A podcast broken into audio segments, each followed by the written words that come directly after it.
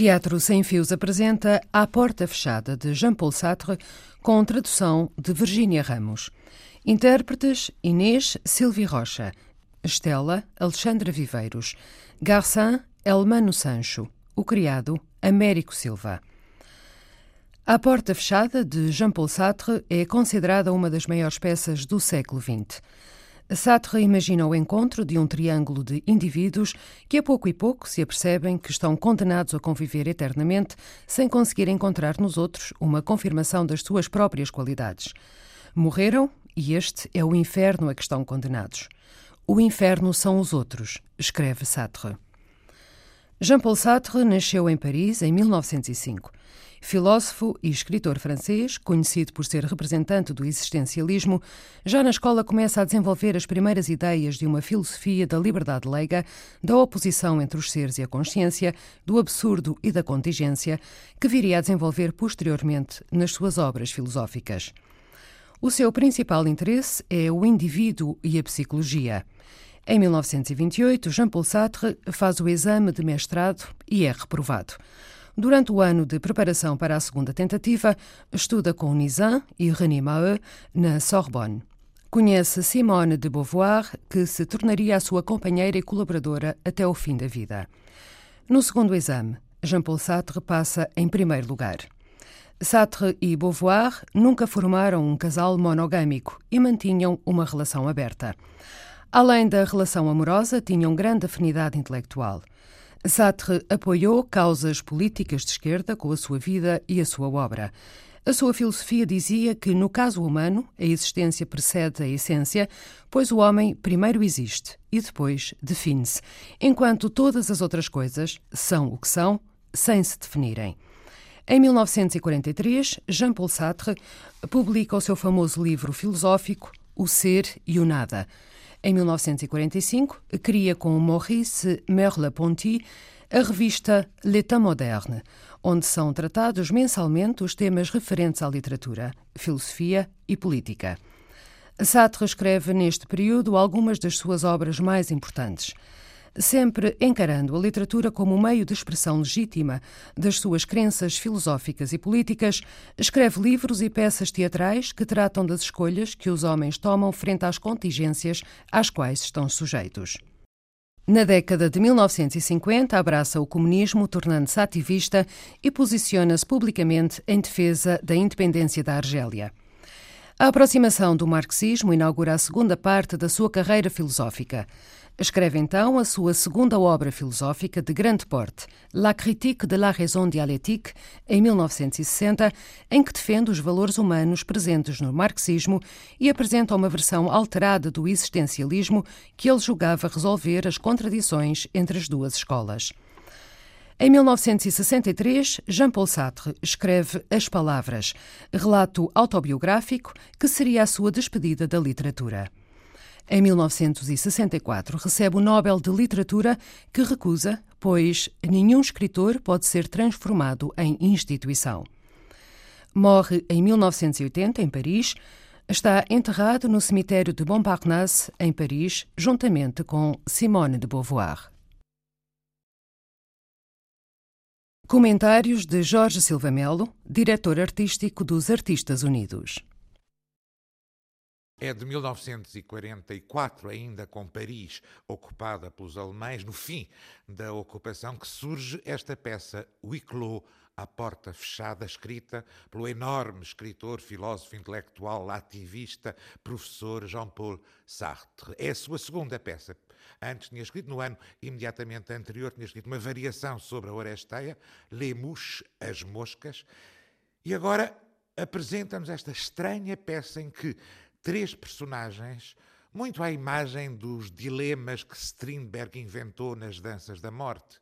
Se digladiam, se insultam, agem, interagem apenas num ato, surpreendentemente num único ato. E a peça passa-se, imagine-se, depois da morte.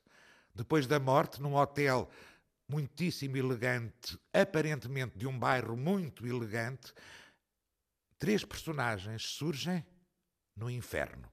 Este inferno Já não é o inferno medieval com chamas labaredas, o inferno que foi cantado por Dante, o inferno de tantas imagens que nós vemos na grande pintura do Renascimento ou da Idade Média. Aquilo que aqui aparece é um salão elegante e sabemos aqui que não há transcendência.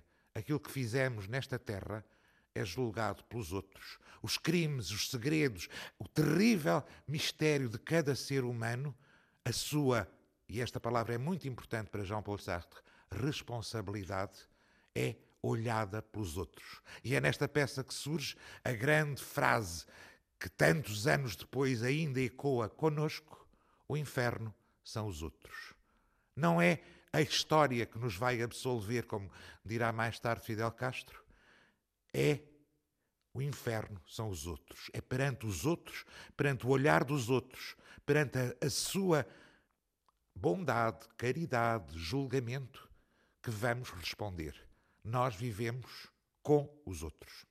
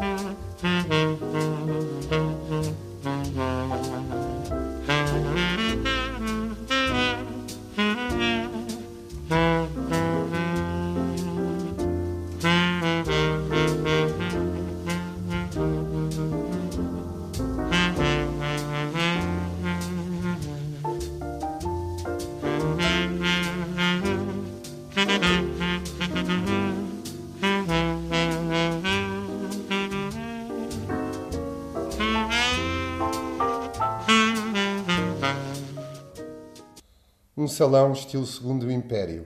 Sobre a chaminé, um bronze.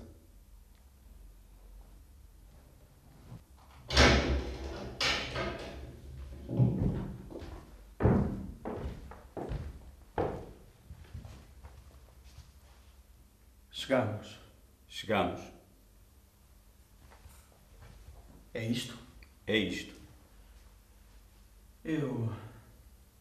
Eu penso que com o tempo acabamos por nos adaptar aos móveis. Depende das pessoas. Os quartos são todos iguais? Porque pensa isso. Vêm para aqui chineses, hindus. Quer que eles façam de um sofá segundo império. E eu, o que quer que eu faça dele? Sabe quem eu era? Isso, aliás, não tem importância nenhuma. Afinal, vivi sempre no meio de móveis do que não gostava e de falsas situações. Gostava disso. Uma situação falsa numa sala de jantar estilo Luís Felipe. Isso não diz nada. Verá, num salão segundo império também não se está nada mal. Hã? Bem, bem, bem, bem. Apesar de tudo, nunca esperei. Você sabe com certeza o que diz lá fora. Sobre que assunto? Bem, a respeito de tudo isto. Como pode o senhor acreditar nessas idiotices? Pessoas que nunca puseram aqui os pés. Porque, enfim, se eles cá tivessem estado. Sim. Onde estão os objetos de tortura? Os quê? Os objetos de tortura. As grelhas, as O cadeias. senhor está a brincar? Hã? Ah, bom, não, não queria brincar. Nem espelhos, nem janelas, evidentemente. Não há nada frágil aqui. Porquê tiraram a escova de dentes? Pronto, lá lhe voltou a dignidade humana. É formidável. Peço-lhe que me poupa as suas intimidades. Tenho plena consciência da minha situação, mas não suportarei que você... Perdão, mas o que é que o senhor quer? Todos os clientes fazem a mesma pergunta. Onde estão os instrumentos de tortura? Nesse momento garanto que não pensam fazer a toalete. Depois, logo que se sentem tranquilos, lá vem a escova de dentes. Mas por amor de Deus, o senhor não pode refletir um pouco? Porque, enfim, francamente, desculpe perguntar-lhe, para que quer lavar os dentes? Sim, com efeito. Para quê? E porquê é que nos devíamos de ver ao espelho? Ao passo que o bronze, no momento oportuno... Creio que haverá certos momentos em que olharei com todos os olhos, hein? Vamos, não vale a pena esconder nada. Digo-lhe que sei tudo acerca da minha situação. Quer que lhe conte como as coisas se passaram? O tipo sufoca, mergulha, afoga-se. Só o seu olhar está de fora de água. E o que é que ele vê? Um bronze de Bardiane. Que pesadelo. Vamos! Está sem dúvida proibido de responder, não insisto.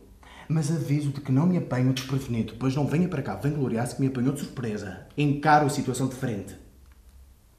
Com que então nada de escova de dentes, nem cama. Bem entendido, aqui nunca se dorme, não é verdade? Ora, Até postava. Dormir para quê? O sono apodera subitamente nós, os olhos fecham-se, mas dormir para quê? Alongamos-nos no sofá e. pff, o sono passa. É preciso esfregar os olhos, levantarmos-nos e tudo recomeça. como o senhor é romântico. Calce. Não gritarei. Não me lamentarei, mas quero encarar a situação de frente. Não quero que ela me apanhe pelas costas sem que eu tenha podido conhecê-la. Romântico. Com que então é verdade que não se tem mesmo necessidade de dormir. Dormir para quê se não se tem sono? Perfeito. Espere. Espere. Por que é que é tão doloroso? Já sei. É a vida sem paragem. Que paragem. Que paragem. Olhe para mim.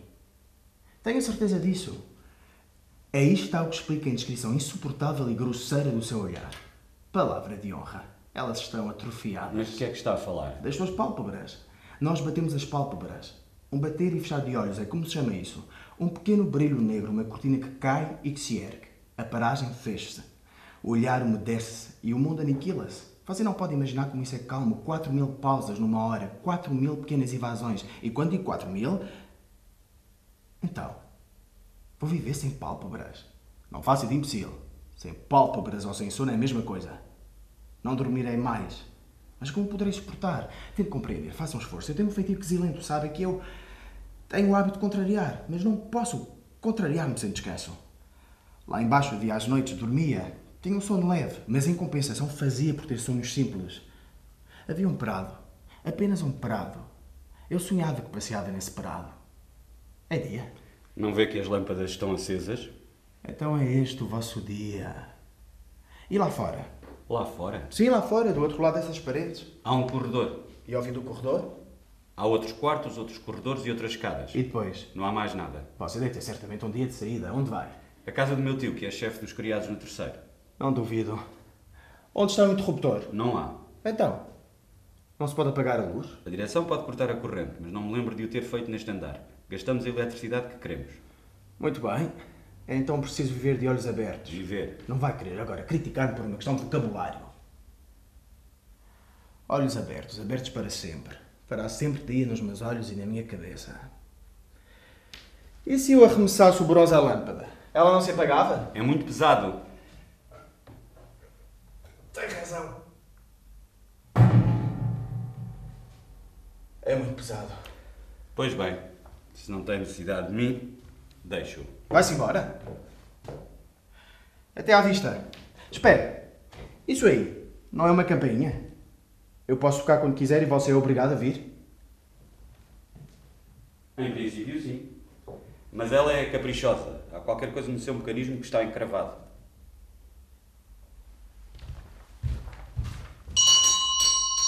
Ela funciona. Funciona. Mas não se entusiasme, porque isto não vai durar muito tempo. Bem, estou às suas ordens. Eu. Deseja alguma coisa? Não. Nada. O que é isto? Está a ver perfeitamente. É uma faca de papel. Há cá livros? Não. Então para que serve a faca? Está bem. Pode-se ir embora.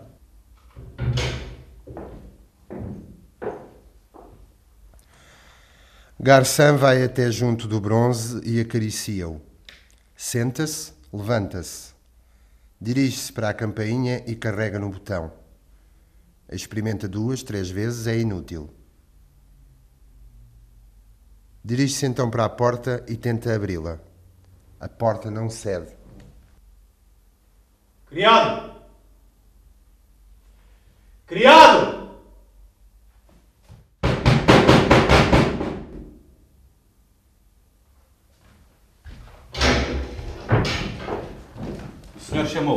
Não.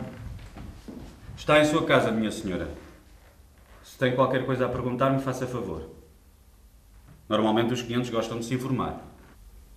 Não insisto.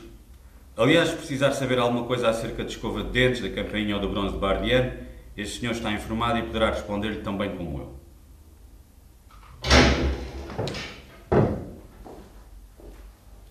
Onde está Florence? Estou a perguntar-lhe pela Florence. Não sei. Foi tudo o que encontrou. A tortura pela ausência. Pois bem, falhou. Florence era uma idiota e não a lamento. Desculpe, mas por que me toma a senhora? Você? Então não é o carrasco? É realmente uma confusão divertida. Francamente, o carrasco. A senhora entra, olha para mim e pensa: é o carrasco. que ideia tão extravagante. O criado foi ridículo. Devia ter-nos apresentado. O carrasco. Sou José Garçan, jornalista e homem de letras. A verdade é que estamos a passar pelos mesmos aborrecimentos. A senhora? Inês Serrano, solteira. Muito bem, ótimo. Quebrou-se o gelo. Com que então achou-me com cara de carrasco. E como é que se conhecem os carrascos? Têm todos ar de amedrontados. Medo? É ridículo. Medo de quem? Das suas vítimas? Sim, sei muito bem o que digo. Vi-me a um espelho. Ao espelho. É aborrecido. Eles tiraram tudo o que se assemelhasse a um espelho. Em todo caso, posso afirmar-lhe que não tenho medo. Não encaro a situação no ar. Estou perfeitamente consciente da gravidade da situação, mas não tenho medo. Isso é comigo. É possível de vez em quando ir dar uma volta lá fora? A porta tem os ferrolhos corridos. Tanto pior. Compreendo muito bem que a minha presença incomode. Pessoalmente, também preferia estar só. Necessito de pôr a minha vida em ordem e tenho absoluta necessidade de me concentrar. Mas estou certo que nos poderemos habituar um ao outro. Não falo, não mexo e faço pouco barulho. Simplesmente, se me permite dar-lhe um conselho, precisamos conservar entre nós uma grande delicadeza. Essa será a nossa melhor defesa. Eu não sou delicada. Sê-lo-ei por ambos. A sua boca. Agrada-lhe. Não pode estar quieto com a boca. Rodopia como um peão por debaixo do nariz. Desculpe, mas não tinha dado por isso. É por isso que o censuro. Outra vez. Pretende ser delicado e deixa a cara ao abandono. Não está só e não tem o direito de me infligir o espetáculo do seu medo. Não tenho medo. Porquê? O medo estava bem antes, quando tínhamos ainda esperança. E já não há esperança. Mas nós estamos sempre antes. Ainda não começámos a sofrer. Eu sei.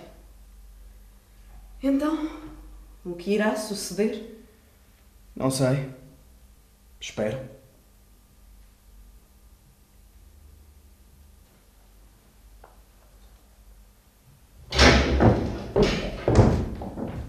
Não, não. Não levantes a cabeça. Escondes com as mãos. Sei que já não tens cara. Ah! Não o conheço. Não sou o carrasco, minha senhora. Não o tomei pelo carrasco. Eu. Julguei que alguém pretendia pregar numa partida. O que esperas ainda? Não virá mais ninguém. Então vamos ficar sozinhos os três. O senhor, esta senhora e eu. Não sei do que se está a rir. Mas estes sofás são horríveis. Veja como os colocaram. Parece que é dia de ano novo e estou de visita à casa da minha tia Maria. Estou a ver que há um sofá para cada um. Este é para mim. Mas eu nunca poderei sentar-me neste, que horror. O meu vestido é azul claro e o sofá é verde espinafre. Quero o meu. O sofá Bordeaux? A senhora é muito gentil, mas esse também não ficava melhor com o meu vestido. Não, que se há de fazer? O melhor é ficar cada um com o seu. Fico com o meu verde. O único que na realidade me conviria era o daquele senhor. Ouviu, garçom? O sofá. Desculpe. Pode ficar com ele, minha senhora. Obrigada. É melhor apresentarmos-nos uma vez que vamos viver juntos. Estela Rigaud. Inês Serrano. José Garça. Ainda precisam de mim? Não, pode ir-se embora. Tocaremos se for necessário.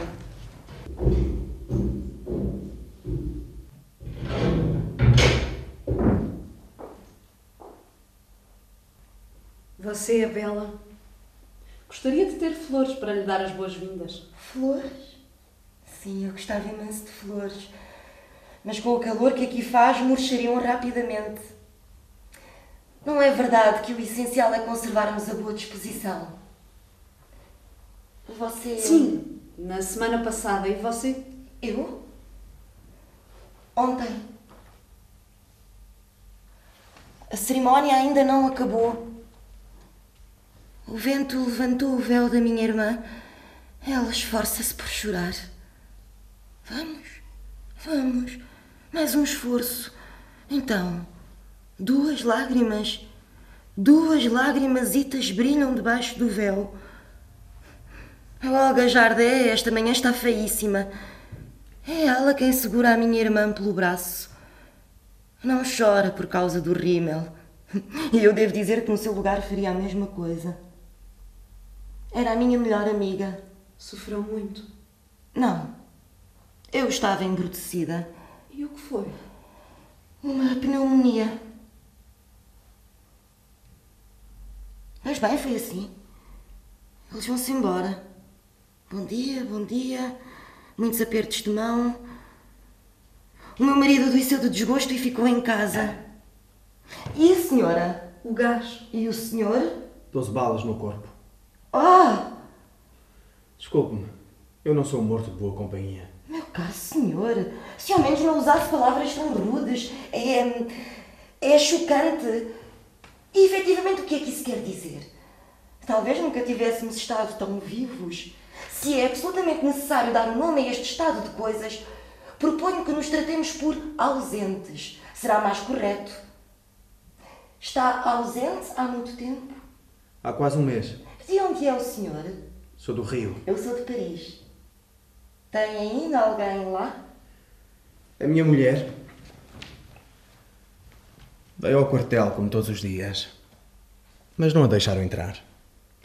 Olha através das grades. Não sabe ainda que estou ausente, mas desconfia. Agora vai-se embora. Está vestida de negro. Tanto melhor. Assim já não tem necessidade de mudar de fato. Não chora. Ela nunca chorava. Está um belo dia de sol e ela está toda negro na rua deserta com os seus grandes olhos de vítima. Ai, ela irrita-me. Estela. Senhor, senhor Garçon. O que há? O senhor está sentado no meu sofá. Desculpa.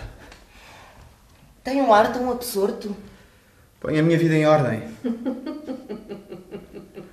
Os que riem fariam melhor se me imitassem. A minha vida está em ordem. Perfeitamente em ordem. Pôs-se em ordem por si mesma. Lá, eu não teria necessidade de me preocupar com isso. De verdade? Pensa que é assim tão simples. Que calor. Dá-me licença que diz para o casaco. Ah, não. Não. Tenho horror a homens em mangas de camisa. Está bem. Eu passava as minhas noites nas salas de redação e lá fazia sempre um calor de rachar. Está lá um calor de rachar. É noite. É verdade. Já é noite. A Olga está a deitar-se. Como o tempo passa depressa na Terra. É noite. Selaram a porta do meu quarto e o quarto ficou vazio no escuro. Puseram os casacos nas costas das cadeiras e arregaçaram as mangas das camisas até aos cotovelos. Sente-se o cheiro do homem e do cigarro. Gostava de viver no meio de homens em mangas de camisa. Pois bem, não temos os mesmos gostos. É o que isso quer dizer. E a senhora gosta de ver os homens em mangas de camisa? Em camisa ou não, a verdade é que não gosto muito de homens. Mas porquê? Porquê é que nos reuniram então? E que diz? Olho para os dois e penso se iremos continuar juntos. Eu esperava encontrar amigos, pessoas de família. Um excelente amigo com um buraco no meio da testa. Naquele também dançava o tango como um profissional. Mas nós, nós, porquê é que nos reuniram? Pois bem, eu penso que foi por acaso. Arrumam as pessoas onde podem, por ordem da sua entrada. Porque se ri, Porque me diverto com o seu casaco. Tem assim tanta necessidade de se tranquilizar. Eles não me deixam nada ao acaso. Talvez nos tivéssemos já encontrado antes. Nunca. Se a tivesse encontrado, nunca a teria esquecido. Ou talvez tivéssemos tido amigos comuns. Conhecem os Dubois Seymour. Não creio. Eles recebem meio mundo. O que é que eles fazem? Não fazem nada. Têm um castelo em Corrèze e... eu era empregada dos Correios.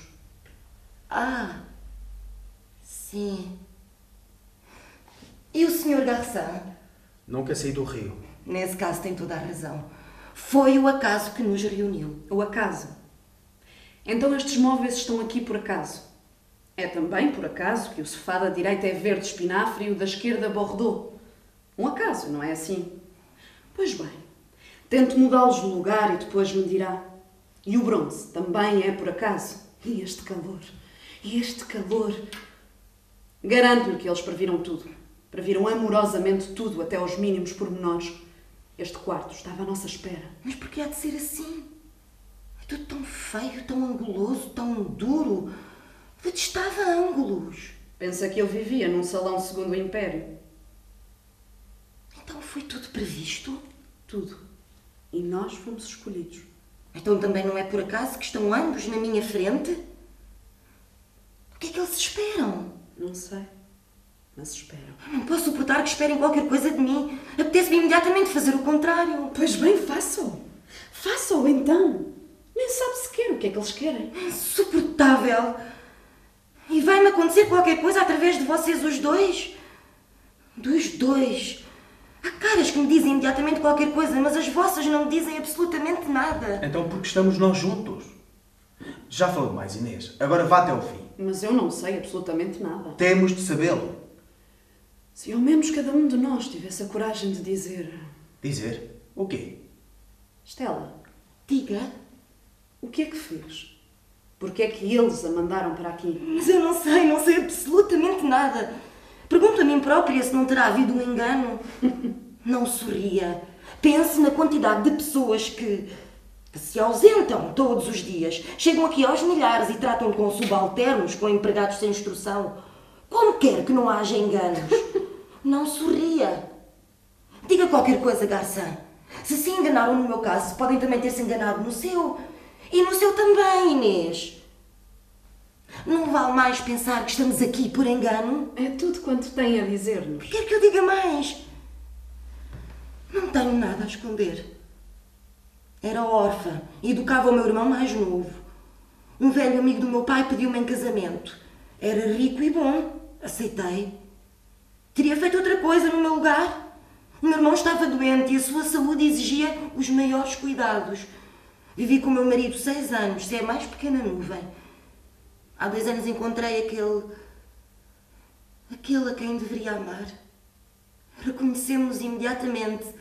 Ele queria que eu fugisse com ele, mas recusei. Depois disso apanhei uma pneumonia e é tudo. Talvez em nome de certos princípios possam censurar-me por ter sacrificado a minha juventude a um velho. Pensa que isso seja um crime? Evidentemente que não. E acha que seja um crime viver segundo os meus princípios? Quem é que eu poderia censurar por isso? Eu dirigi um jornal pacifista. Rebentou a guerra. Que fazer? Tinham todos os olhos pregados em mim. Ele atrever-se-á. Pois bem, atrevi-me. Cruzei os braços e fuzilaram. Onde está o crime? Onde está o crime? Não há crime. Você é Um um... herói. E a sua mulher, Garçom? E então, que tem? Tirei-a da lama. Vê, vê. Vejo. Para quem estamos nós a representar esta comédia? Estamos em família? Em família. De assassinos? Estamos no inferno, minha filha. Eles nunca se enganam, nem nunca mandam as pessoas para o inferno sem motivo. Calce. No inferno, condenados, condenados. Calce, por favor, calce. Proíbo-a de dizer grosserias. Condenada à santinha, condenado o herói. Tivemos a nossa hora de prazer, não é verdade? Vivemos a nossa hora de prazer. Houve pessoas que sofreram por nossa causa até à morte e isso divertia-nos imenso. Agora é preciso pagar. Quando é que se cala? Esperem. Compreendi. Já sei porque nos juntaram. Tome cuidado com o que vai dizer. Vão ver como é estúpido. Estúpido como uma porta. Não há tortura física, não é verdade? E, no entanto, nós estamos no inferno. E não deve vir mais ninguém. Mais ninguém. Ficaremos sós e juntos até ao fim. É isto, não é? Em resumo, falta aqui alguém. O carrasco. Eu sei. Pois bem, eles conseguiram uma economia de pessoal, é isso? São os próprios clientes que fazem o serviço, como no self-service. O que quer dizer com isso? Cada um de nós é o carrasco para os outros dois. Eu não serei o vosso carrasco. Não vos quero mal nenhum, nem quero nada convosco. Nada. É perfeitamente simples. Pois bem, cada um no seu canto. Você aqui, você ali e eu acolá. E silêncio. Nem uma palavra. Aliás, não é nada difícil. Cada um de nós tem bastante fazer consigo próprio. Creio que poderei ficar 10 mil anos calado. Tenho então que estar calado? Sim. E nós conseguiremos salvar-nos. Calados a olharmos para dentro de nós próprios, sem nunca levantarmos a cabeça. Estão de acordo? Estou. Estou. Então adeus.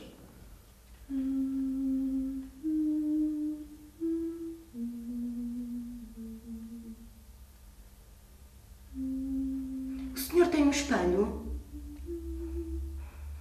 Se me querem deixar sozinha, arranjem-me ao menos um espelho. Eu tenho um espelho na minha bolsa.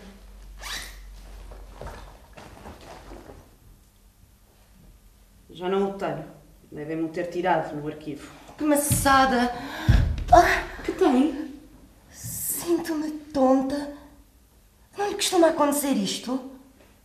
Quando não me vejo, preciso de me apalpar e pergunto a mim própria se existo verdadeiramente. Tem sorte. Eu sinto-me sempre por dentro. Sim, por dentro. Tudo o que se passa na cabeça é tão vago que me dá sono.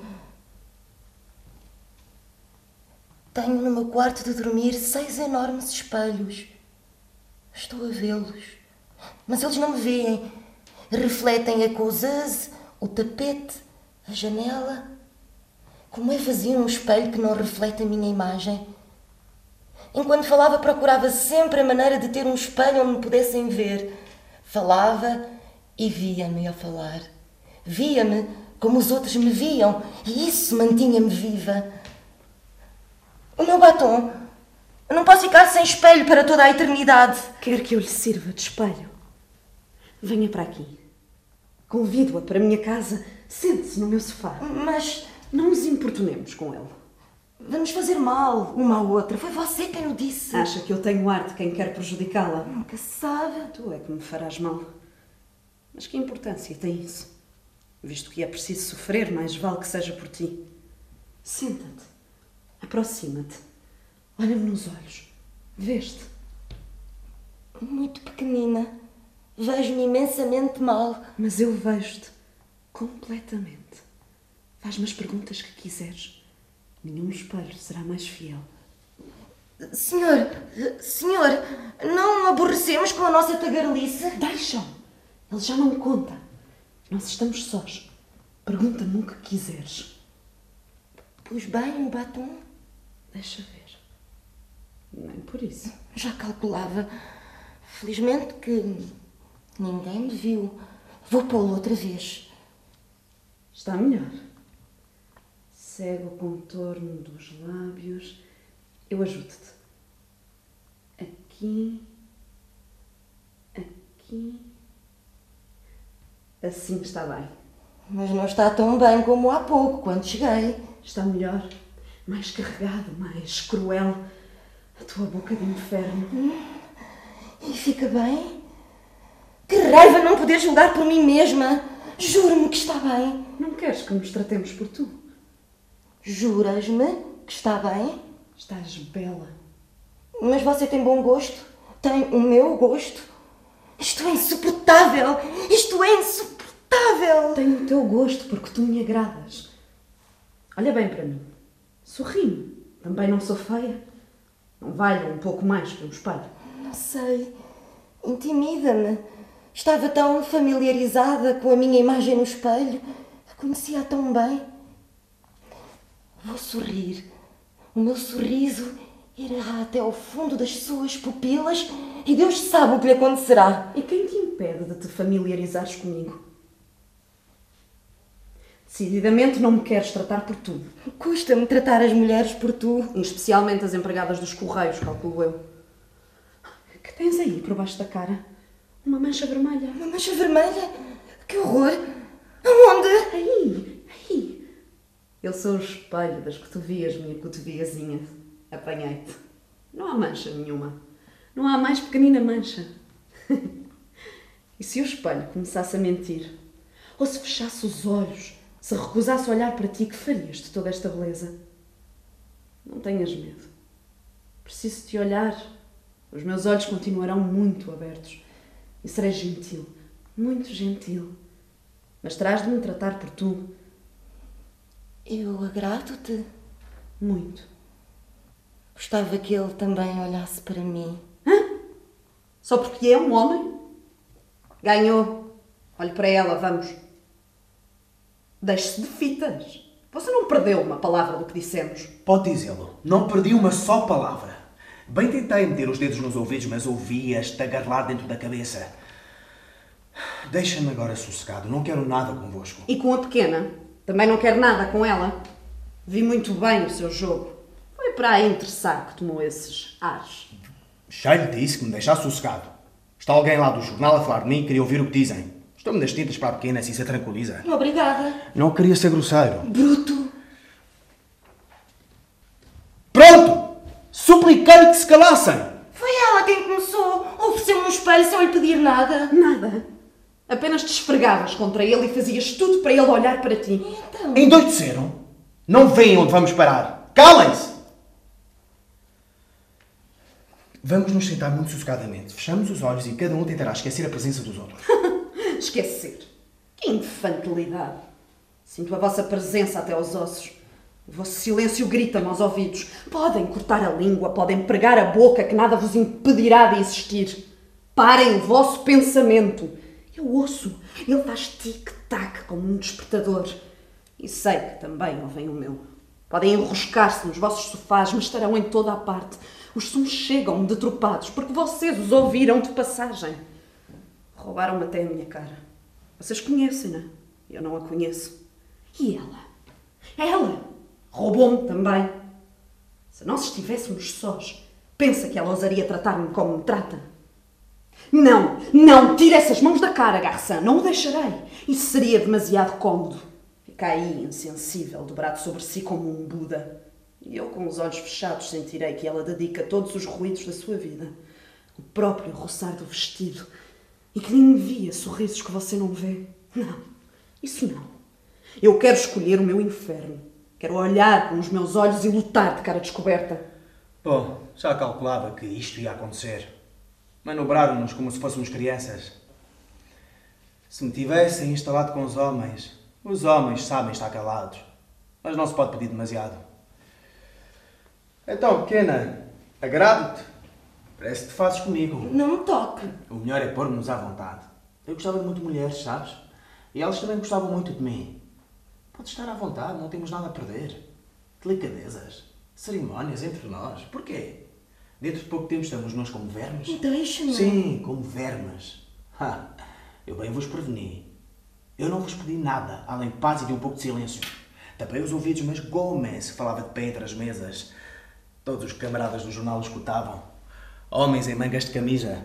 Queriam ouvir o que eles diziam, mas era difícil. Os acontecimentos da Terra passavam tão depressa. Por que é que vocês não se calavam? Agora acabou. Porque ela pensa de mim entrou na sua cabeça. Pois bem, temos de ir até ao fim. Nós como vermes. Quero saber com quem tenho de lidar. Já sabe. Agora já o sabe. Não. Não saberemos nada enquanto cada um de nós não tiver confessado a razão porque foi condenado. Tu, minha loura, começa. Porquê é que te condenaram? Diz-nos porquê. A tua franqueza pode evitar catástrofes.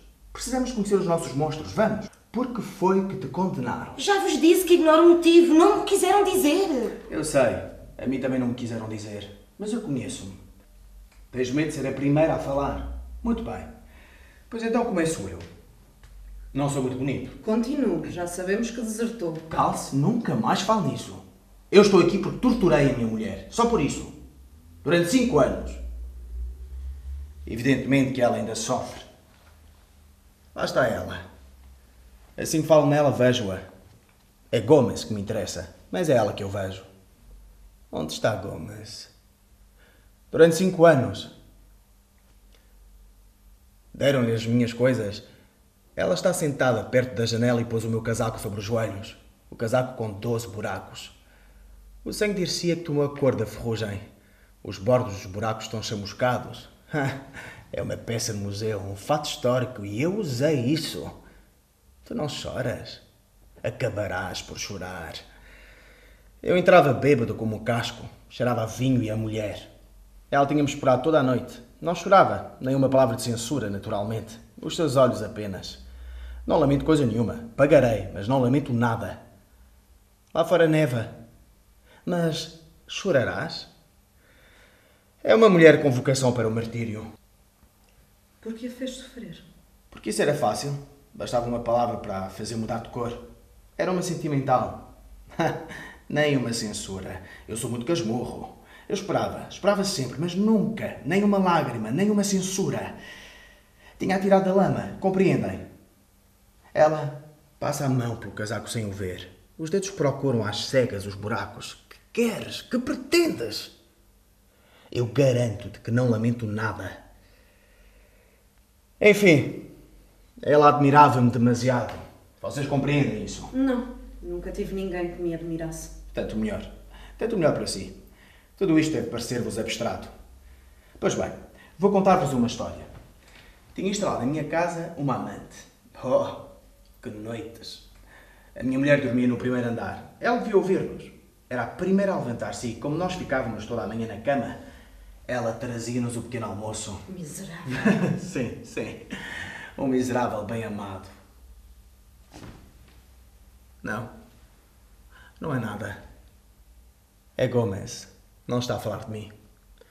O miserável, dizia você.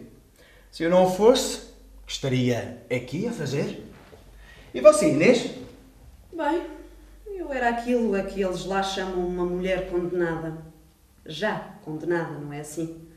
Logo, não há motivo para grande surpresa. É tudo? Não. Há também o caso com Florence. Mas isso é uma história de mortos. Três mortos. Primeiro ele, depois ela, em seguida eu. Não resta lá mais ninguém. Estou tranquila.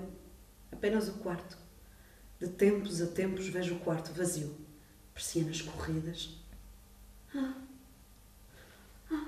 Acabaram por lhe arrancar os selos para alugar. Está para alugar. Puseram um letreiro sobre a porta. É ridículo. Três? Você disse três? Sim, três. Um homem e duas mulheres. Sim. Espere. Ele matou-se. Eu.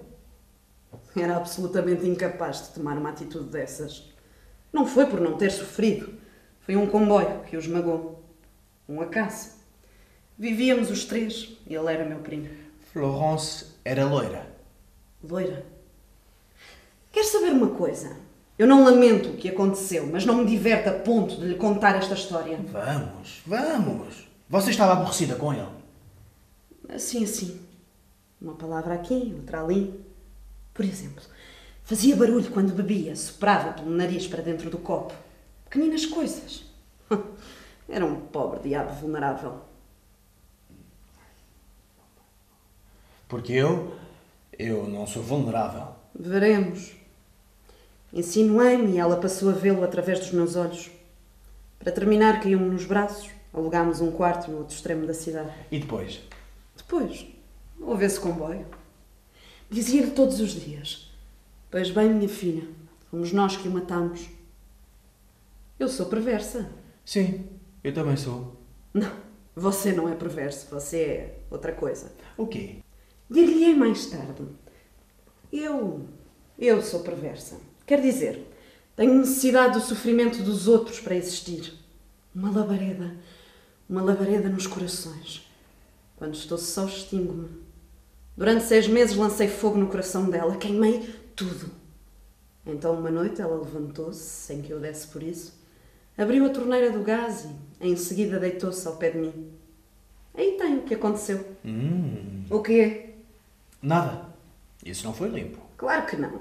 Evidentemente que não foi limpo. E depois? Sim, tem razão. E tu, Stella? Chegou a tua vez. O que foi que fizeste? Já lhes disse que não sei. Farto-me de me interrogar. Bom, está bem. Vamos ajudar-te. Esse tipo da cara mutilada, quem é? Qual tipo? Sabes muitíssimo bem. Aquele de quem tinhas medo quando entraste. É um amigo. Por que tinhas então medo dele?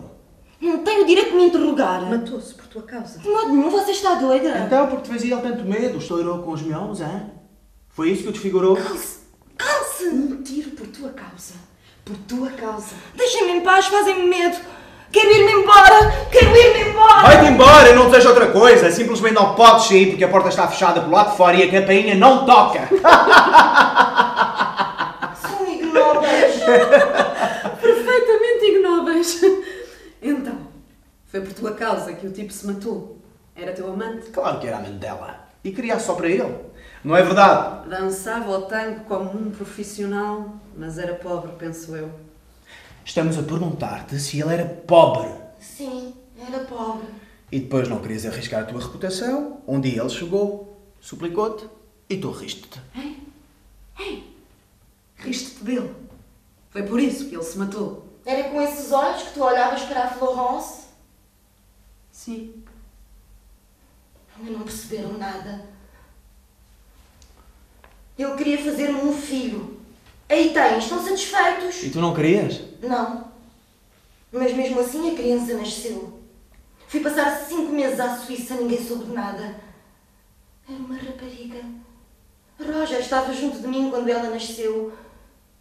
Divertia-o ter uma filha. A mim não. E depois? Havia uma varanda num lago. Amarrei-lhe uma grande pedra. Ele gritava: Estela, peço-te, suplico-te. Detestava-o. Ele viu tudo. Debruçou-se e viu ainda os círculos na água. E depois? Não há mais nada. Eu voltei para Paris e ele fez o que lhe apeteceu. Deu um tiro nos miolos. Sim, foi isso. Mas não valia a pena, o meu marido nunca desconfiou de nada. Odeio-vos! Inútil! Aqui as lágrimas não correm. Sou uma covarde! Sou uma covarde! Se vocês soubessem como vos odeio! Minha pequenina, acabou o seu inquérito. Não vale a pena continuar com essa cara de carrasco. Carrasco? Dava não sei o quê para me poder ver a um espelho. Que calor. Vou despir o casaco. Ah, perdão. Pode estar em mangas de camisa. Agora.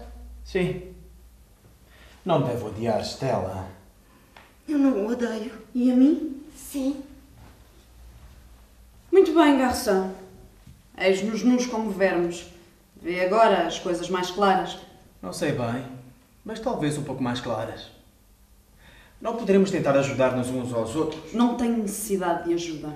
Inês, eles emaranharam completamente os fios. Se fizer o menor gesto, se erguer a mão para se abanar, Stella e eu sentiremos a sacudidela. Nenhum de nós pode salvar só. Ou nos portaremos juntos, ou juntos conseguiremos sair desta complicação. Escolha. O que há? Alugaram-nos. As janelas estão todas abertas. Está um homem sentado na minha cama. Eles alugaram-no. Eles alugaram-no. Entre, entre. Não faça cerimónia. É uma mulher. Vai até junto do homem e põe-lhe as mãos nos ombros. O tempo que eles levam para acender a luz. Já não se vê nada. Será que se vão beijar? Esse quarto é meu. É meu! Por que é não acendem eles a luz? Já não posso vê-los. Estão eles a cochichar. Será que ele vai beijá-la na minha cama? Ela diz-lhe que é meio-dia e que faz um sol espantoso. Então fui eu que deixei de ver. Acabou. Já não ouço, nem vejo nada. Pois bem. Suponho que acabei definitivamente com a terra. Sinto-me vazia. Agora estou realmente morta. Inteiramente aqui. O que é que estava a dizer? Falava em ajudar, não era isso? Sim, Como? a desfazer as suas amarras. E eu? Em troca? Ajudar-me a desfazer as minhas. Não é preciso muito, Inês. Apenas um pouco de boa vontade. De boa vontade. Onde é que quer que eu a vá buscar? Estou podre. E eu? Mesmo assim, se nós tentássemos, Estou seca. Não posso receber nem dar nada. Como quer que eu o ajude? Um ramo seco que o fogo vai devorar. Florence era loira. já pensou que esta pequena vai ser o seu carrasco? Talvez. Já desconfiei disso. É através dela que eles a apanharão assim. No que me diz respeito, eu. Eu não ligo importância. Se da sua parte. O quê? É uma armadilha. Eles espiam-no para ver se você se deixa apanhar. Eu sei. E você? Você é uma. Pensa que eles não admiram as suas palavras. e que não escondem coisas que nós não podemos ver. São tudo armadilhas. Mas que me interessa isso agora? Eu própria sou uma armadilha. Uma armadilha para ela. Serei talvez eu quem a apanhará. Não a apanhará. Corremos atrás uns dos outros como cavalos de pau sem nunca nos agarrarmos. Pode ter a certeza que eles prepararam tudo. Inês, deixa cair, abra as mãos e deixa cair a presa. Acha-me com cara de quem deixa cair a presa. Sei o que me espera. Vão queimar-me. Queimo-me e sei que isso não terá fim. Sei tudo. Penso então que eu a deixava fugir. Tê-la-ei e ela há de vê-lo através dos meus olhos, tal como Florence via o outro. Que é que me vem falar das suas desgraças? Afirmo-lhe que sei tudo e que nem de mim posso ter piedade. Uma armadilha, uma armadilha, evidentemente que fui apanhada na armadilha. E depois? Se eles estão contentes, tanto melhor. Mas eu posso ter piedade de si. Olhe para mim. Estamos nus. Nus até aos ossos e eu conheço até ao fundo da sua alma. É uma cadeia. Pensa que ele queria fazer mal. Eu não lastimo nada. Nem me lamento, eu próprio também estou seco. Mas de si posso ter piedade. Não me toque. Detesto que me toque. E guarda a sua piedade. Vamos, garçom. Há também muitas armadilhas para si neste quarto. Sim, para si. Preparadas especialmente para si. Faria melhor se se ocupasse dos seus assuntos. Se nos deixar em paz, a mim e à pequena, farei o possível para não o incomodar. Está bem.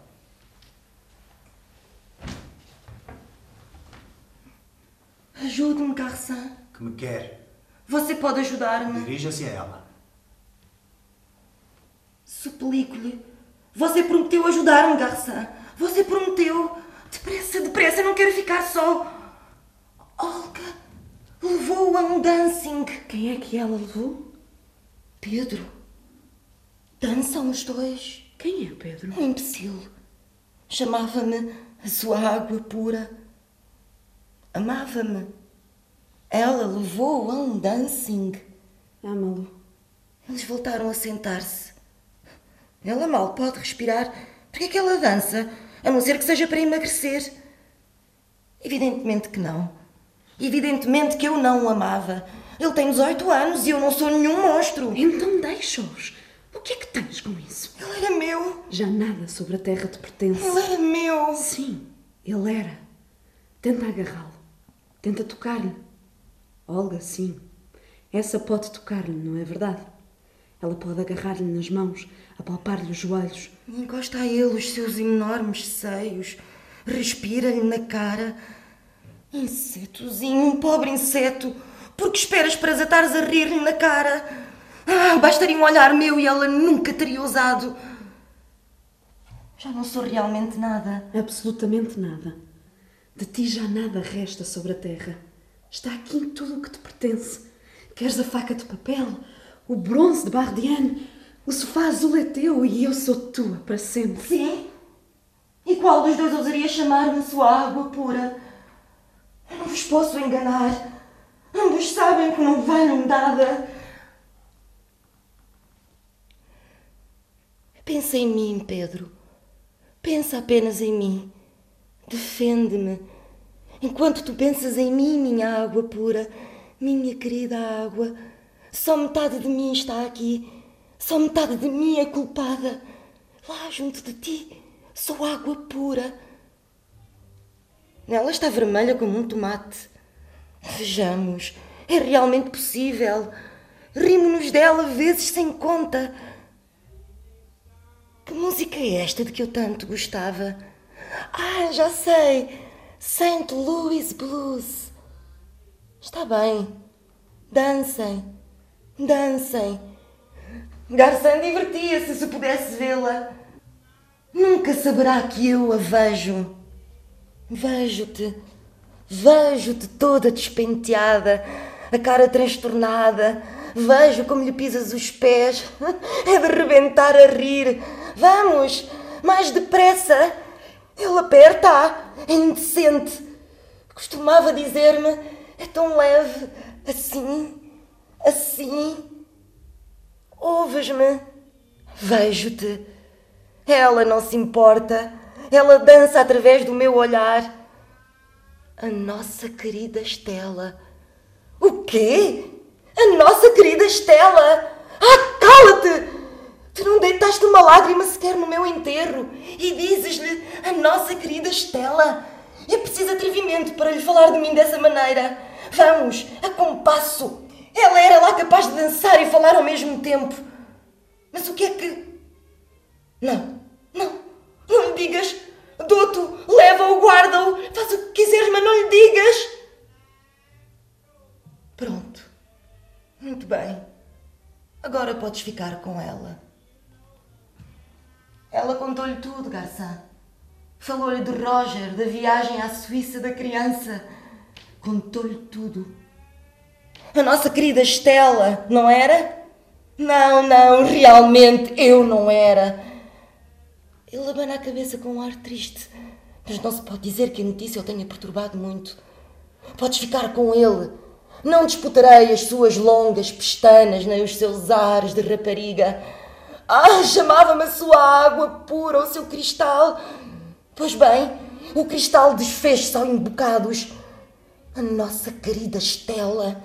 Dancem, dancem então, a compasso. Um, dois. Daria tudo para voltar um instante à terra. Só um instante para dançar. Já não ouço muito bem. Apagaram-se as luzes como para um tango. Tocaram em surdina. Mais alto. Que longe. Eu. Eu já não ouço nada. Nunca mais. A terra abandonou-me. Garçom, olha para mim. Toma-me nos teus braços. Garçom. Dirija-se a ela. Não se vai embora. É ou não é homem? Olha então para mim. Não volta a cara. É assim tão horrível. Eu tenho cabelos de ouro e apesar de tudo alguém se matou por mim. Suplico-lhe. Olhe para qualquer coisa. Se não for para mim, para o bronze, para os sofás. Sempre sou mais agradável de ver, parece-me. Ouve. Caí dos braços deles como uma ave do ninho. Levanta-me. Prende-me no teu coração. E verás como serei gentil. Já lhe disse que vá ter com ela. Com ela? Mas ela não conta! É uma mulher! Eu não conto. Mas, minha visita, que tu viazinha. Há muito tempo que tens abrigo no meu coração. Não tenhas medo. Olharei por ti sem descanso, sem um pestanejar. Viverás nos meus olhos como uma palheta de ouro num raio de sol. Um raio de sol! Oh, não me masse! Veio com a mesma cantiga de há pouco e bem vê que não deu resultado. Estela, minha água pura, meu cristal. Seu cristal é ridículo! A quem quer enganar? Vamos! Toda a gente sabe que atirei a criança da janela abaixo. O cristal esmigalhou-se sobre a terra e eu rio-me disso. Sou apenas uma pele e a minha pele não é para si. Vem, serás o que tu quiseres. Água pura, água suja, encontrar-te-ás no fundo dos meus olhos, tal como te desejas. Deixa-me, você não tem olhos. O que será preciso para fazer para que me largues? Toma! Garçom, tu mas pagarás. Então. Tu queres um homem? Um homem, tu não. Deixa-te de histórias. Qualquer um servia para o caso. Sou eu porque estou aqui. Bem, não tenho nada que te agrade particularmente, sabes? Nem sou parvo, nem sei dançar o tango. Quero-te tal como és. Talvez eu te modifique. Duvido. Estarei distraído. Tenho outros assuntos na cabeça. Que assuntos? São coisas que não te interessam. Sentar-me aí no teu sofá esperarei que te ocupes de mim.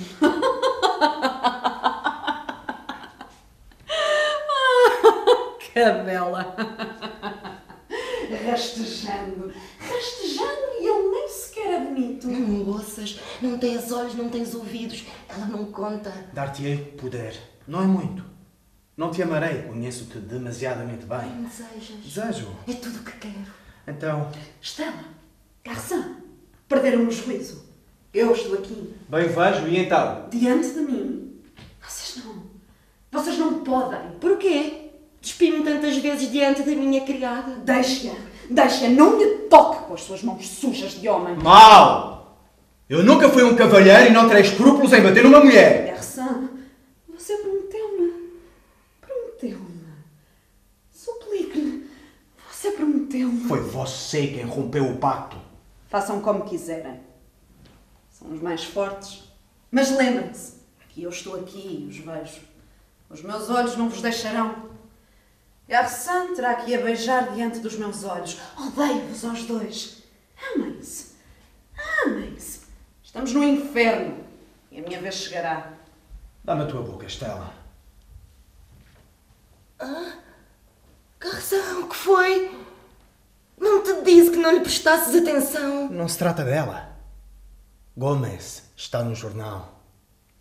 Fecharam as janelas. Estamos, portanto, no inverno. Seis meses. Há seis meses que estou aqui. Tinha-te prevenido que poderia estar distraído. Não tinha? Eles estão a tiritar, têm os casacos vestidos. Tem piada que eles lá tenham tanto frio e eu aqui com tanto calor. Desta vez é de mim que ele fala. Isto vai durar muito tempo. Conta-nos ao menos o que ele diz. Ele não diz nada, é um porco, é tudo. Um autêntico porco. Bah! Não nos preocupemos com eles. Amas-me. Quem sabe? Traz confiança em mim. Que pergunta tão tola. Estarás constantemente debaixo dos meus olhos e não é com Inês que tu me enganarás. Evidentemente. Falava de outra espécie de confiança. Vá, diz o que te apetecer, não estou aí para me defender. Estela, preciso que me dês a tua confiança. Que complicação. Tens a minha boca, os meus braços, o meu corpo todo. Poderia ser tudo tão simples. A minha confiança. Mas eu não tenho confiança para te dar. Incomodas-me horrivelmente. Ah, deves ter feito alguma coisa de muito mal para reclamares assim a minha confiança. Fuzilaram-me. Bem sei, recusaste-te a partir e depois. Eu. Eu não cheguei a recusar. Ele fala bem, censura-me. Mas o que não diz é o que eu devia ter feito. Havia de entrar em casa do general e dizer-lhe: Meu general, eu não parto. Que estupidez. Ter-me-iam logo engaiolado. Eu queria falar, sim, eu queria falar. Não queria que abafassem a minha voz. Eu. Tomei o comboio, Estela. Apanharam-me na fronteira. Para onde querias tu ir? Para o México. Pensava fundar lá um jornal pacifista. Bem, diz qualquer coisa. Queres que te diga? Fizeste bem, visto que não te querias bater. Ah, meu querido, não posso adivinhar o que devo Meu responder-te. tesouro. Devias dizer-lhe que fugiu como um leão. Porque ele fugiu. O teu muito querido fugiu. E é isso que o atormenta. Fugi, parti, chama-lhe o que quiseres. Era absolutamente necessário que tu fugisses. Se tivesses ficado, eles tinham-te apanhado. Evidentemente. Estela, achas que sou covarde? Meu amor, como posso eu saber? Não estou metida na tua pele. Só tu é que podes decidir. Eu não decido. Enfim, deves recordar-te. Certamente tinhas razões para agir como agiste. Sim, tinha. Então, Mas seriam razões autênticas. como tu és complicado. Eu queria falar, eu. Eu refleti durante muito tempo. Teriam sido estas as verdadeiras razões. Eis a questão. Foram essas as verdadeiras razões. Tu raciocinavas, não querias comprometer-te de ânimo leve. Mas o medo, o ódio e todas as outras porcarias que se escondem são também razões. Vamos, procura interrogar-te. Cala-te! Julgas que estive à espera dos teus conselhos? Passeava na minha cela dia e noite, da janela até à porta. Espiei-me, segui-me passo a passo. Parece que passei uma vida inteira a interrogar-me depois para quê? O ato lá estava. Eu. Eu parti no comboio e isto é uma coisa certa. Mas porquê? Porquê? Por fim pensei: é a minha morte que decidirá. Se morrer decentemente, terei provado que não sou covarde. E como morreste, garçom? Mal. Oh, foi-se. Oh, foi uma simples fraqueza corporal. Não me envergonho. Simplesmente tudo ficou suspenso para sempre. Vem cá, tu, Estela. Olha para mim. Preciso de alguém que olhe para mim quando falo de mim na terra. Gosto de olhos verdes. Olhos verdes. Estão a ver. E tu, Estela? Gostas de covardes? Se tu soubesses como isso me é indiferente, covarde ou não, o que me interessa é que saibas beijar. Eles cabeceiam enquanto fumam os seus cigarros. Aborrecem-se. Pensam, Garçom é um covarde. Eis o que decidem os meus companheiros. Daqui a seis meses dirão: covarde como garçom. Você tem sorte. Vocês as duas. Já ninguém pensa em vós na terra. A minha vida é mais dura. E a sua mulher, garçom? Pois bem, a minha mulher morreu. Morreu? Esqueci de lhes dizer. Morreu há pouco tempo. Morreu há cerca de dois meses. De desgosto. Naturalmente de desgosto, de querer que ela morresse. Vamos, tudo corre bem. A guerra acabou. A minha mulher morreu. E eu entrei na história. Meu amor, meu amor, olha para mim, meu amor. Aperta-me, aperta-me. Põe a tua mão sobre o meu peito. Deixa a tua mão, deixa. Não te mexas. Eles morrerão. Que importa o que pensam? Esquece-os. Só eu existo. Eles não me esquecem. Morrerão. Mas verão outros que ocuparão o mesmo lugar. Deixei-lhes a minha vida entre as mãos. Ah, tu pensas demasiado. Que outra coisa posso eu fazer se não pensar? Dantes agia. Ah, voltar só por um dia para o meio deles. Que desmentido. Mas eu estou farto do jogo. Fazem o seu balanço sem se ocuparem de mim. E têm razão, visto que estou morto. Morto como um rato. Caí no domínio público. Garçom. Estás aí? Pois bem, ouve. Vais prestar-me um serviço. Não, não fujas. Eu sei. Parece-te ridículo que possa pedir-te auxílio. Não está nos teus hábitos. Mas se fizesses um esforço, talvez nos pudéssemos amar. Vês, são centenas a repetir que sou um covarde, mas o que é que mil representam? Se houver uma alma, uma só para afirmar com todas as forças que não fugi, que eu não podia ter fugido, que tenho coragem, que sou limpo, eu. Eu tenho a certeza que me salvaria. Queres acreditar em mim? Amar-te-ei mais do que a mim próprio. Idiota. Querido idiota. Pensas que eu poderia amar um covarde? Mas tu dizias. Interessava de ti. Amo os homens, Garçã. Os verdadeiros homens de pele dura, de mãos fortes. O teu queixo não é o de um covarde. Não tens a boca de um covarde. Não tens a voz de um covarde. Os teus cabelos não são os cabelos de um covarde. E é pela tua boca, pela tua voz, pelos teus cabelos que eu te amo. É verdade. Isso é verdade. Queres que te jure? Então desafio todos. Os de lá e os daqui. Estela, nós sairemos do inferno. o que há? Ela não acredita numa só palavra do que te disse. Como podes ser tão ingênuo? Estela, sou um covarde. Se tu soubesses como ela troça disso. Inês! Não a ouças. Se queres a minha confiança, é preciso que comeces por me dar a tua. Sim, sim, confia nela. Ela precisa de um homem.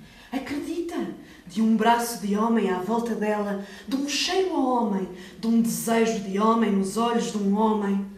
O resto, sim, até te dirá que és Deus, se isso te puder dar algum prazer. Estela, é verdade. Responde. É verdade. Queres que te diga? Eu não compreendo nada de todas essas histórias. Hum, Como tudo isto é amassador. Mesmo que tu fosses covarde, eu amava-te na mesma. Isso não te basta. Vocês enojam-me. O que vais fazer? Vou-me embora. Não irás longe, a porta está fechada. Então têm de abrir. Garçom! Não te preocupes, a campainha está desligada. Vocês, não posso mais. Deixa-me. Tu metes-me ainda mais longe do que ela. Não quero afundar nos teus olhos. És viscosa. És mole. És uma lapa. És um lamaçal. Então não abrem. Garçom, suplico-te não partas. Não falarei mais contigo. Deixar-te ir completamente em paz. Mas não partas. Inês deitou fora as garras. Não quero ficar sozinha com Não ela. tenho nada com isso. Não te pedi para veres. Covarde, covarde! Oh, é verdade que és covarde! Então, minha cotovia, não estás contente? Cuspiste-me na cara para lhe agradares e zangámos-nos por causa dele. Mas ele vai-se embora, o desmancha prazeres. Vai deixar-nos entre mulheres. Não ganharás nada com isso. Se a porta se abrir, fujo. Abram! Abram! Aceito tudo. O Borzeguim, as tenazes, o chumbo derretido, o garrote, aceito o fogo e a tortura. Quero sofrer o mais possível. Prefiro sem dentadas, o chicote, o vitríolo, a este sofrimento moral, a este fantasma de sofrimento que paira, que acaricia e nunca faz suficientemente mal. Abrem ou não!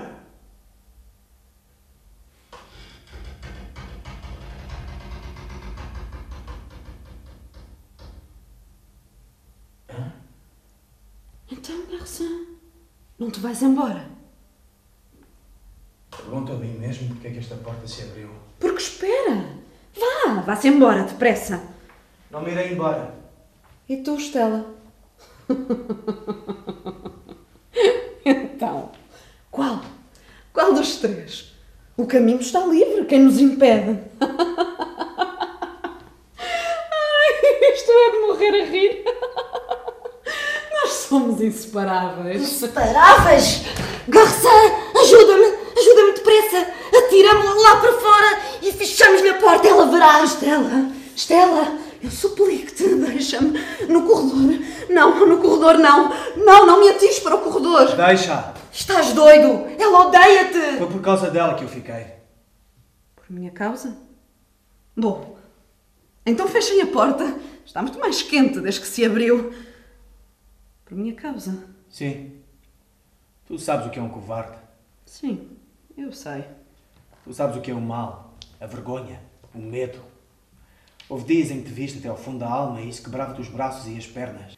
No dia seguinte, tu não sabias já o que pensar. Não chegavas nunca a decifrar a revelação da véspera. Sim, conheces o preço do mal. E se dizes que sou covarde, é com conhecimento de causa, hã? É, É a ti que eu devo convencer. És da minha raça. Pensavas que eu partia. Não podia deixar-te aqui, triunfante, com todos esses pensamentos na cabeça, com todos esses pensamentos que me dizem respeito. queres verdadeiramente convencer-me? Não posso fazer outra coisa? Já não os ouço mais. Foi certamente porque eles acabaram comigo. Terminado o assunto, está arquivado. Já não sou nada sobre a terra. Nem sequer um covarde. Inês, nós estamos sós. Só há vocês as duas para pensar em mim. Ela não conta. Mas tu, tu que me odeias, se acreditas em mim, salva-me. Isso não será muito fácil. Olha para mim. Eu não sou fácil de convencer. Perderei o tempo que for preciso. Tens o tempo todo. O tempo todo. Escuta, cada um de nós tem uma finalidade, não é verdade? Eu, por mim, estava nas tintas para o dinheiro e para o amor. Queria ser um homem, um Deus. Apostei tudo no mesmo cavalo. É possível que seja um covarde quando escolhe os caminhos mais perigosos? Alguém pode julgar uma vida por um ato só? E por que não? Sonhaste 30 anos que tinhas coração e perdoavas as pequenas fraquezas. Porque aos heróis tudo é permitido. Como isso era cômodo. Depois, na hora do perigo, encostaram-te à parede e. Tomaste o comboio para o México. Eu não sonhei esse heroísmo. Escolhi eu. Sou aquilo que quis ser. Prova! Prova que isso não era um sonho. Só os atos decidem a nossa escolha. Morri cedo demais. Não me deram tempo para realizar os meus atos. Morre-se sempre demasiado cedo ou demasiado tarde. E, no entanto, a vida lá está, terminada. O traço marcado. É preciso fazer a soma. Tu não és nada além da tua vida. Víbora, tens resposta para tudo. Então, então. Não percas a coragem. Deve ser-te fácil convencer-me. Procura argumentos. Faz um esforço. Vamos. Vamos. Tinha-te dito que eras vulnerável. Como tu agora vais pagar. És um covarde, Garçom. Um covarde. Porque eu quero que sejas um covarde. Eu quero. Ouves? Eu quero. E no entanto, vê como sou fraca. Um sopro. Não sou nada além do olhar que te vê, além deste pensamento incolor que te pensa. Elas abrem-se, essas grandes mãos de homem, mas por que esperas? Não se prendem os pensamentos com as mãos. Vamos! Não podes escolher. Tens de me convencer. Apanhei-te. Garçom, O que há? vinga-te! Como? Beija-me se a queres ouvir cantar. É verdade, Inês. Tens-me nas mãos, mas eu também te tenho a ti. Covarde! Covarde! Vá! Vá! Consola-te com as mulheres. Canta, Inês, canta! E nem topar.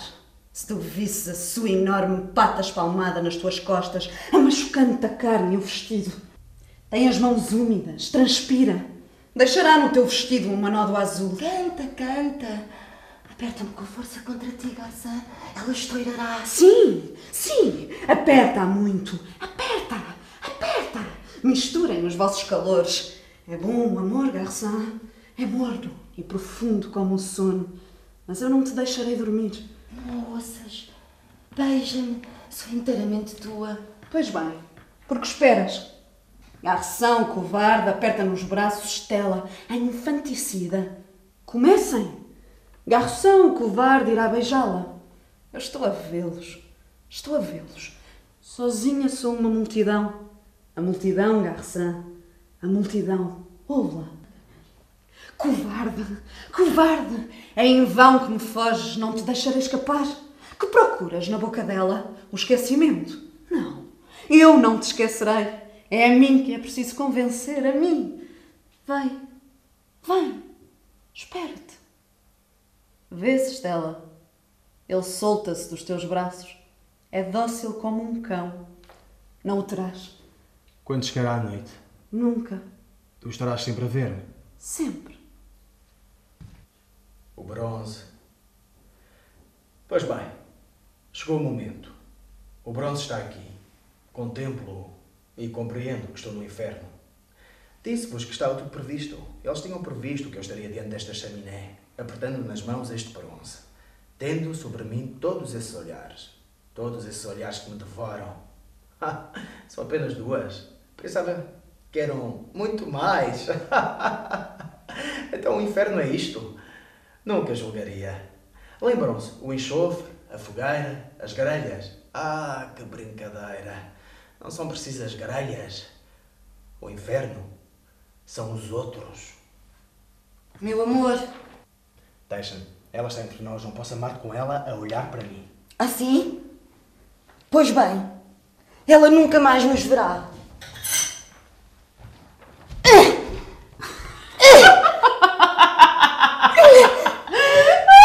que estás tu a fazer? que estás tu a fazer com a faca? Endoideceste! Sabes bem que estou morta. Morta? Morta! Morta! Morta! nem a faca, nem a corda, nem o veneno. Já está feito, compreendes?